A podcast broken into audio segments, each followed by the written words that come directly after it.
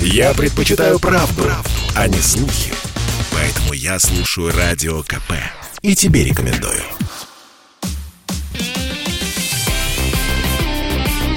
Спорт с Виктором Гусевым на Радио КП. Процент жира у футболистов сборной России стал меньше. Что еще радует нас и что беспокоит перед важнейшим матчем против Словакии? Здравствуйте, с вами Виктор Гусев, и мы продолжаем здесь на радио «Комсомольская правда» говорить о спорте. Посвятив предыдущий выпуск программы в понедельник нашим внутренним судейским проблемам, сегодня вернемся к теме сборной. В пятницу в Казани нас ждет седьмая отборочная игра чемпионата мира. У нас четыре победы, одна ничья и одно поражение. Второе место при равенстве очков с лидером Хорватией. И развязка все ближе. Впрочем, давайте еще совсем немного о судьях. На этот раз о приятном аспекте их работы. Наш арбитр Сергей Карасев назначен на сегодняшний полуфинальный матч Италии и Испании в Лиге наций. Новый турнир, к которому далеко не все привыкли. Вот и я просто, признаюсь, подзабыл, что параллельно с матчами отбора на чемпионат мира на этой же неделе матчи другого соревнования, причем решающие. Так вот, завтра Бельгия, Франция в Турине, а сегодня в Милане, вся четверка собралась в Италии. Так вот, в Милане наш Карасев судит игру хозяев с испанцами. Встреча будет жаркая, одни играют дома, другие хотят взять реванш за Евро. Они же как раз итальянцам там проиграли и тоже в полуфинале по пенальти. Карасеву желаем точности в решениях, ну и вообще успеха. А финал Лиги наций в воскресенье. И пока в этом турнире все. Нас гораздо больше волнует Пятница, Казань, Россия против Словакии – которой мы в марте в Тернаве проиграли 1-2. Было это еще при Станиславе Черчесове, и тогда мы, естественно, больше думали о приближающемся чемпионате Европы.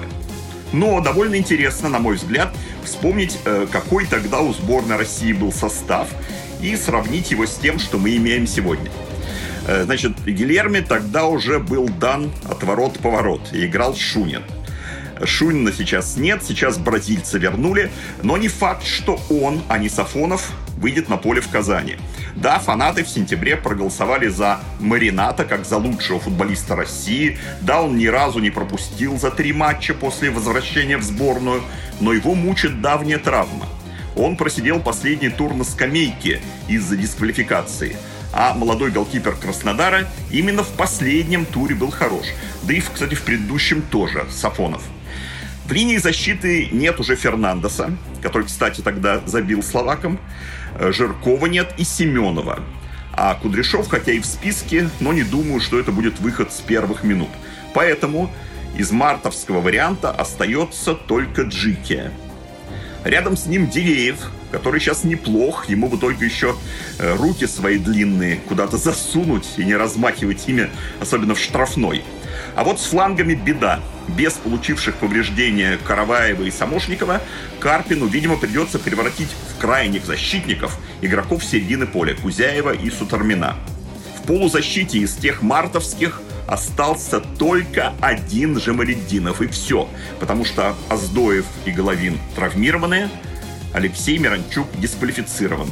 В атаке Соболев и Дзюба сейчас вообще не вызваны. Э, вы скажете, а при чем здесь вообще игра семимесячной давности, да еще при другом тренере? Да, но ведь и Головин, и Миранчук, которых не будет, это наша основа и сейчас. Ионов и Зобнин тоже травмированы. В такой ситуации можно было бы сделать ставку на динамовскую связку. Но Тюкавин сдал и не вызван. Захарян покинул тренировку хромая. Остается набор, конечно же, неплохих футболистов, но здесь, за исключением Глушакова, нет достаточного опыта и уж точно нет сыгранных клубных связок. В этом смысле Карпин должен сотворить чудо. Соболев и Дзюба вообще отдельный разговор. Они начали снова забивать и активно проявлять себя как раз в последнюю неделю-полторы, когда вызванные в сборную форварды как раз забивать перестали. И Смолов, и Агаларов, и Заболотный. Не готовый по его словам, к игре за сборную Дзюба, признается экспертами лучшим футболистом страны в сентябре. Четыре матча, три мяча, две голевые передачи. На этом не отвечают, что, мол, да, Дзюба хорош в соперничестве на уровне чемпионата России, а вот на международном секундочку, а что другие наши, которые, получается, послабее его дома, что они как-то особенно себя проявляют в европейских матчах? Где логика? Тем более, что именно Дзюба был бы хорош в борьбе и со словацкими, и со славянскими защитниками, э, против которых играть дальше в понедельник. Я разбирать особенности игры не буду, сейчас некогда, но поверьте, это его клиенты. А возвращаясь к словам Артема о неготовности, скажу, что я тут согласен с Валерием Георгиевичем, но не с Карпиным, а с Газаевым, который сказал, что состояние футболиста должны определять тренер и медики, а никак не он сам. И по мнению Газаева, Дюба мог бы помочь сборной в октябрьских матчах. Вот такая история. Итак, процент жира стал лучше. Но, как продолжил Карпин, отвечая на вопрос о состоянии команды, это не значит, что форма стала лучше. Тут пока поставим многоточие, ведь у нас с вами будет еще встреча в пятницу, прямо в день матча со Словакией. Тем временем все выпуски программы можно послушать в разделе подкастов radiokp.ru. С вами был Виктор Гусев. До встречи. Берегите себя.